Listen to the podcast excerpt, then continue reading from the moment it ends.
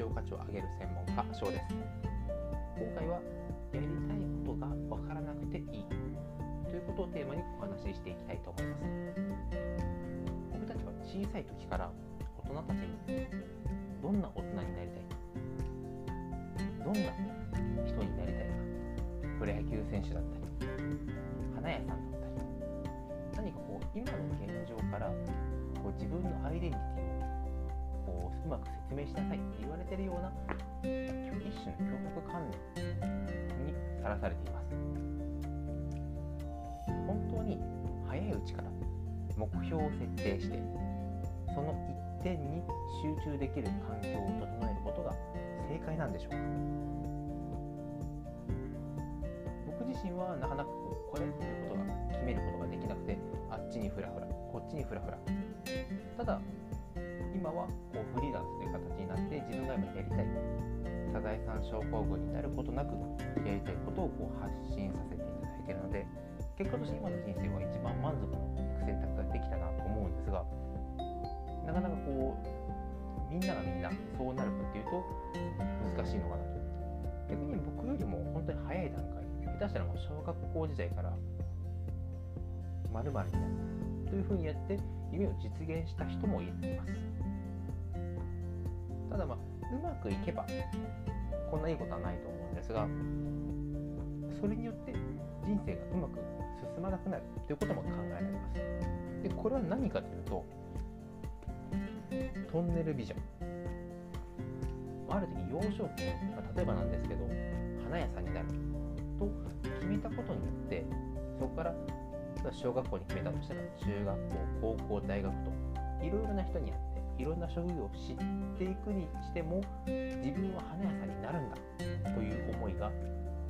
ある意味ここから抜け出すことができなくなってしまうと。そうすると本当に自分は花屋さんになりたいのか本当に花屋さんに自分は向いているのかを考える時間が奪われてしまいます。なのでこな何かこんなはずじゃなかったといったことが現実起きています。でも冷静に考えてみたら自分が小学校の時例えば20年とか30年前こんなにたくさんの職業ありましたか？YouTuber とかインスタグラマー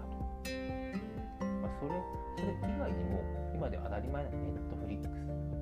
まだネット環境すら20年前30年前は当たり前ではありませんでした。このようにたった20年前を遡るだけでも働き方とか仕事が激激変している中で今から10年後20年後本当に正しく予想できるのでしょうか？今この段階で一つの目標を決めきってしまってそこに邁進することが果たして正解なのでしょうか？それを決めるのはあなたですので、まあ、間違ってるとか正しいとかっていうことはないんですがもし今自分が本当にやりたいことって何だろう悩む方がいたとしたらそんなに心配にならなくてもいいですよ。これから今自分たちが想像ができなかった仕事働き方というのは必ずどんどん生まれていきます。ただそれに備えて何かもう本当にもう準備をせずに、ま、来たらラッキーだなと思うような体制では自分でそういった夢を勝ち取ることはできないですよね。自分がどんなことをしていきたいのか。おぼろげでもいいのでイメージしたらそれに向かって今何が足りないのか。どういった技術を身につけるとその目標が達成できそうなのか。まずは動いて自分を磨いていく。これは非常に大事になってこれといったものが決まっていなくてももしそういったこれになりたいというものを見つけた時またはもうそもそも見つけれる目を養う感覚を養うそこに飛び込む度胸を見つけるこれは別に今自分がなりたい理想像が夢がなかったとしても鍛えることはできますよねそこできちんと最低限身につけなければいけない知識だったり教養だったりを身につけて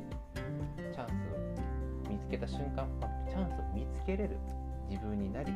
見つけたチャンスに飛びついてそれを実際に自分のものにしていく。これがこの先20年30年新しくまどどんな風にじゃ切り替わっていくかわからないんですが新しい働き方なのではないでしょうか。なんでまあこれが正解というわけではないんですが、まあ、一つですねもし悩んでいらっしゃる方がいればえ考え方もあるんだなという参考になってくれればなと思ったので今回ですね話をさせていただきました。このチャンネルはもう、ま、僕自身がもう今フリーランスという形で、まあ、23社と提携をしながらこうやってポッドキャストで音声配信をしたり電子書籍やオーディオブックなど配信のものも出版していろんなこう収入の形というのを作っているのでこれからどんどんですね、まあ、本当こういった働き方で増えていくんではないかなと。一つの会社に所属するのではなくて一つのプロジェクトが立ち上がった時にはいろんなところで働いている人たちが集まってチームを作る。でそれが終わったら解散してでまた違うまた新しい企画があればそこに参加をしてそんな働き方が当たり前になったら面白いなと思いながら、まあ、それにどんな知識やどんな技術能力が必要なのかということを考えながらこうやってですね発信のテーマしておりますのでこれからもぜひぜひ楽しみにしていただければなというふうに思います。またこういったところを具体的に聞いてみたいでしたり、まあ、こんなテーマを取り上げてほしいということがありましたら概要欄にこうリンクも貼ってありますのでそちらからぜひぜひコメント感想などいただければと思います、まあ、コメント感想いただけると僕のモチベーションがめちゃくちゃ上がりますしこのポッドキャストのチャンネル自体ますますこう聞いてくださる方改善できるかなと思いますので合わせてよろしくお願いいたします。それでは今回もご清聴いただきありがとうございました。